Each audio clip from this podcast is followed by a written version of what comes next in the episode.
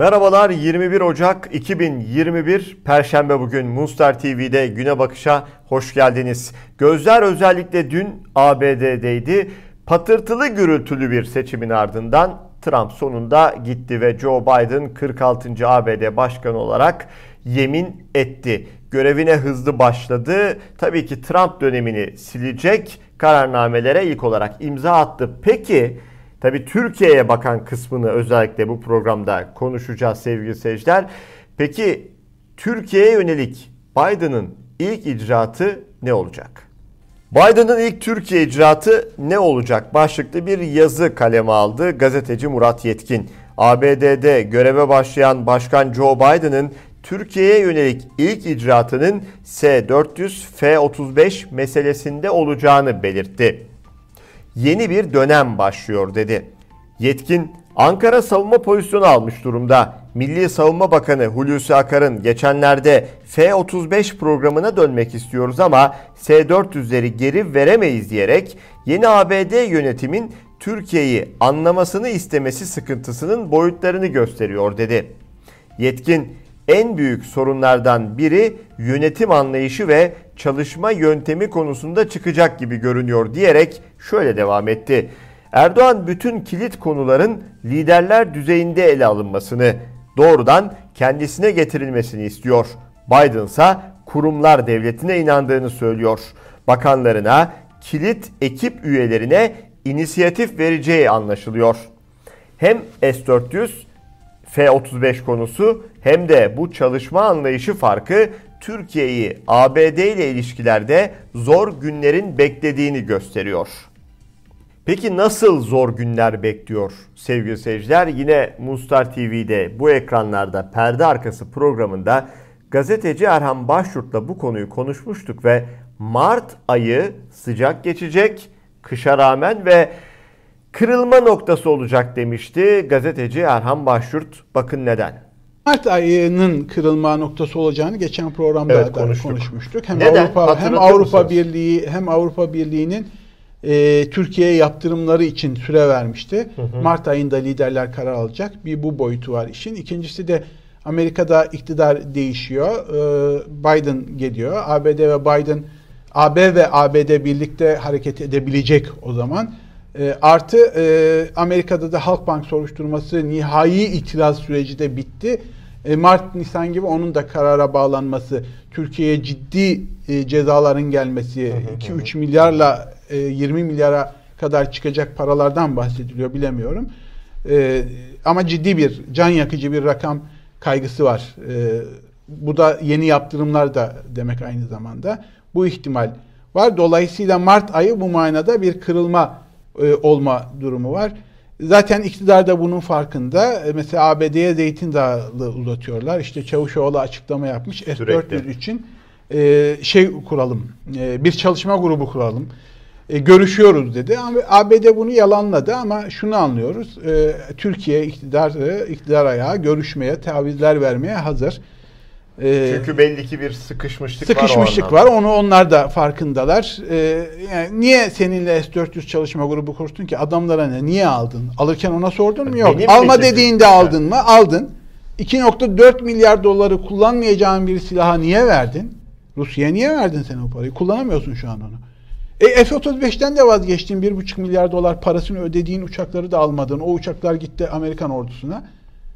O para da gitti. Şu paralara bakın ya. Yani, yani Oyuncak gibi yani. E şu paralara bakın yani. Türkiye'yi bir de savunma yaptırımlarına maruz bıraktınız. Bu attığınız adımlardan dolayı savunma sanayini. E, acınacak durumdalar. Daha komiğini söyleyeyim mi Turan Bey? Türkiye görevi Rusya'ya karşı caydırıcılık olan NATO gücünün askeri gücünün komutasını bir yıllığına 1 Ocak itibariyle devraldı. Oo, tam yani sen S-400'ü Rusya'dan almışsın. NATO'da krize sebep olmuşsun. Çünkü NATO sistemiyle çelişiyor bu diye itiraz ediliyor zaten size. E, ABD ile e, sorumlusun. Yaptırım uygulanıyor. E, Rusya'ya karşı caydırıcılık Görevinde... görevi olan komutayı da sen devralmış durumdasın. Evet bakalım Biden dönemiyle AKP iktidarı ve Erdoğan arasında nasıl bir ilişki olacak, süreç olacak? Biraz önce başyurtun da dikkatini çektiği gibi Mart ayında bir kırılma yaşanacak mı? Herhalde bunu da hep birlikte göreceğiz. Yurt içine baktığımızda ise sevgili seyirciler Cumhurbaşkanı Recep Tayyip Erdoğan'ın dilinde yine reform var, reformlar var. Bakın o reform söylemine CHP nasıl tepki gösteriyor? Şimdi bu reformu Erdoğan'a soruyorum. Bu reformu dün FETÖ için yaptın. Erdoğan, hukukun evrensel, evrensel ilkeleri hukuk devleti için yapmadın. Sicilin bozuk. Şimdi soruyorum. Bu reformu faiz baronları için mi yapacaksın? Beşli çete için mi yapacaksın? Muhalefeti sindirmek için mi yapacaksın? Çok şımarttığın mafya için mi yapacaksın? Kimin için yapacaksın? Bu reformu yaptığında Anayasa Mahkemesi ve Avrupa İnsan Hakları Mahkemesi kararlarına uymamak için verilen hükümlerin arkasından dolaşacak bir imkan getirecek misin? Manevrayla ve baskıyla mahkeme kararlarını ortadan kaldıracak mısın merak ediyorum. Bu reformdan sonra TRT ve merkez medya muhalefeti bizim konuşmalarımızı canlı yayınlayabilecek mi? Canlıdan geçtim. Bir parça içinden mesajlarımızı kamuoyuna ulaştıracak mı? Merak ediyorum. Cumhurbaşkanına hakaretteki keyfilik son bulacak mı? Yani 5 yıl içinde 128 bin kovuş soruşturma başlatıldı. 27 bin dava açıldı. 9500 kişi mahkum oldu. 900 sabi çocuk yargılanıyor. Bu garabet senin bu hukuk reformundan sonra son bulacak mı? Endişe ediyorum. Peki Erdoğan'ın reform söyleminin muhalefet tarafından ciddiye alınmaması garip mi yoksa normal mi sevgili seyirciler? Normal duruyor çünkü örneklerine baktığınızda ülkede hiç de reform havası yok. Mesela gündüz vakti Ankara'nın göbeğinde siyasetçilere, gazetecilere sopalı saldırılar, silahlı saldırılar gerçekleştiriliyor ve ülkenin başındaki isim Cumhurbaşkanı Recep Tayyip Erdoğan'dan bu dakika kadar da tek bir kınama mesajı bile yok. İşte bu duruma Saadet Partisi'nden de tepki geldi.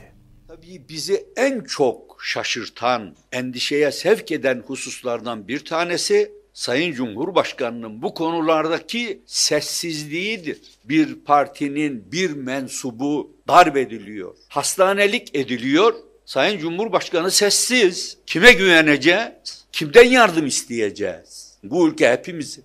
Bu saldırılar karşısında yetkililer sessiz kalamaz. Bir yandan reform diyeceksiniz, bir yandan da en ufak bir eleştiriye dahi tahammül gösteremeyeceksiniz sevgili seyirciler. Anında yargı sopasıyla döveceksiniz.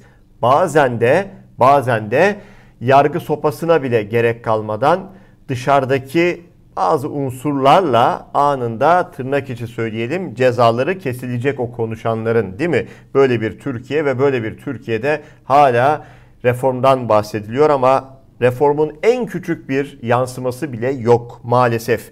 Ve ekonomi tabii ki ekonomik krizin etkisini vatandaş çok ağır bir şekilde hissediyor sevgili seyirciler. Bakın çok önemli bir rapor. O rapor diskten Türkiye'de 59 milyon kişinin borçlu yaşadığını ortaya koydu.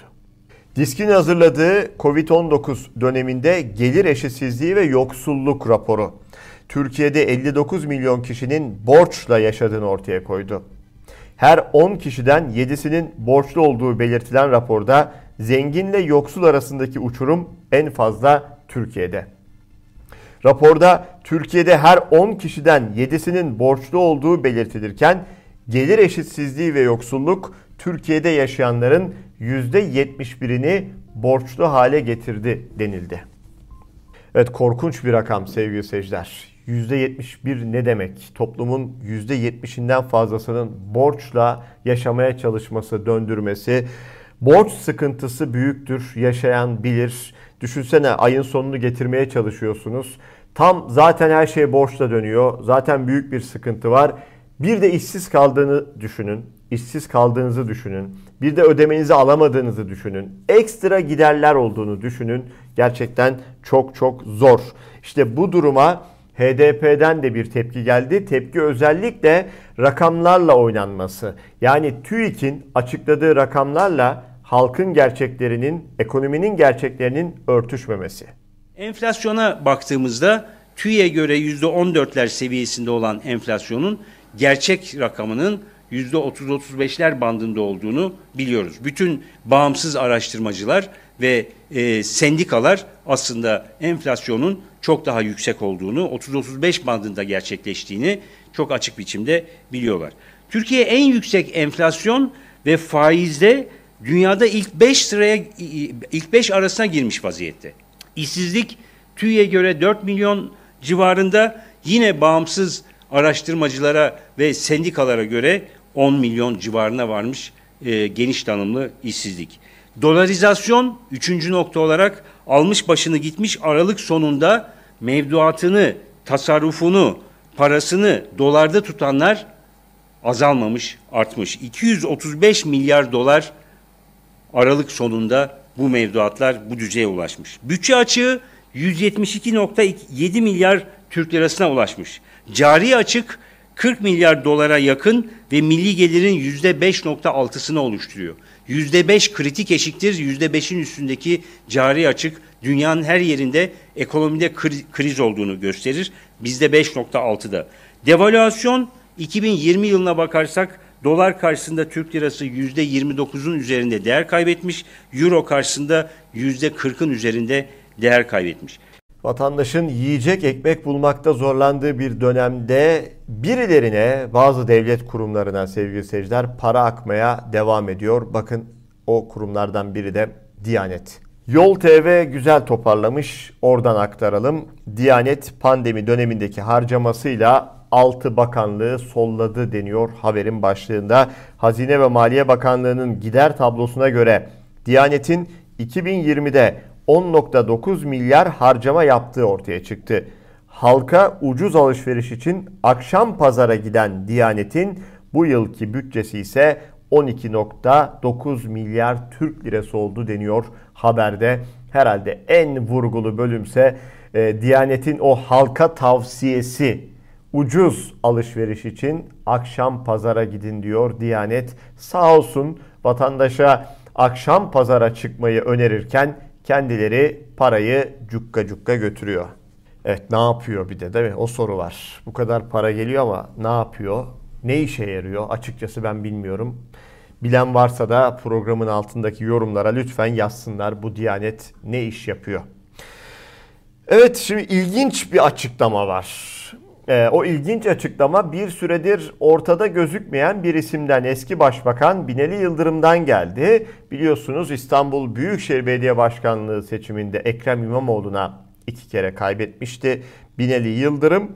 O isim bakın ne diyor? Balyozlar, ergenekonlar bunlar yalan mıydı? Elbette vardı diyor eski başbakan Binali Yıldırım. Diyor ki 18 yıllık iktidarlarını hatırlatıyor ve ilk yıllarında darbe ve vesayet heveslileri meydanlardaydı diyor. Sonra hatırlayın diyor balyozlar, ergenekonlar bunlar yalan mıydı? Elbette bunlar vardı diyor. Niye ilginç bu açıklama? Şu yüzden ilginç sevgili seyirciler. Biliyorsunuz AKP iktidarı son dönemde e, balyoz ve ergenekon yargılamalarına kumpas demişti. E, FETÖ kumpası e, olduğu söylenmişti. Ama şimdi yeniden mi başa dönülüyor? Bu açıklamalar ilginç. E, haliyle biz de gazeteci olarak, gazeteciler olarak sormak istiyoruz. Hani kumpastı, e, hani bunlar gerçek değildi e, vesaire. Tabii bu soruları iktidara sorduğunuzda iktidar her türlü e, kıvırdıkları gibi e, zeytinyağı gibi üste çıktıkları gibi yine üste çıkıyorlar. Ama yeri geldi mi de bakın böyle konuşmalarının arasında satır aralarında e, bu itirafları da yapıyorlar. Bu haberle birlikte bugünün güne bakışının da sonuna geliyoruz. Yarın yine Moonstar TV ekranlarında Tarık Toros'ta manşet programını seyredebilirsiniz. Bizse her salı ve perşembe güne bakışla karşınızda olmaya devam edeceğiz. Hoşçakalın.